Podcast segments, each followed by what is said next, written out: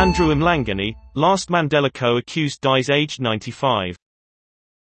Andrew Mlangeni's death signifies the end of a generational history, South Africa's president says.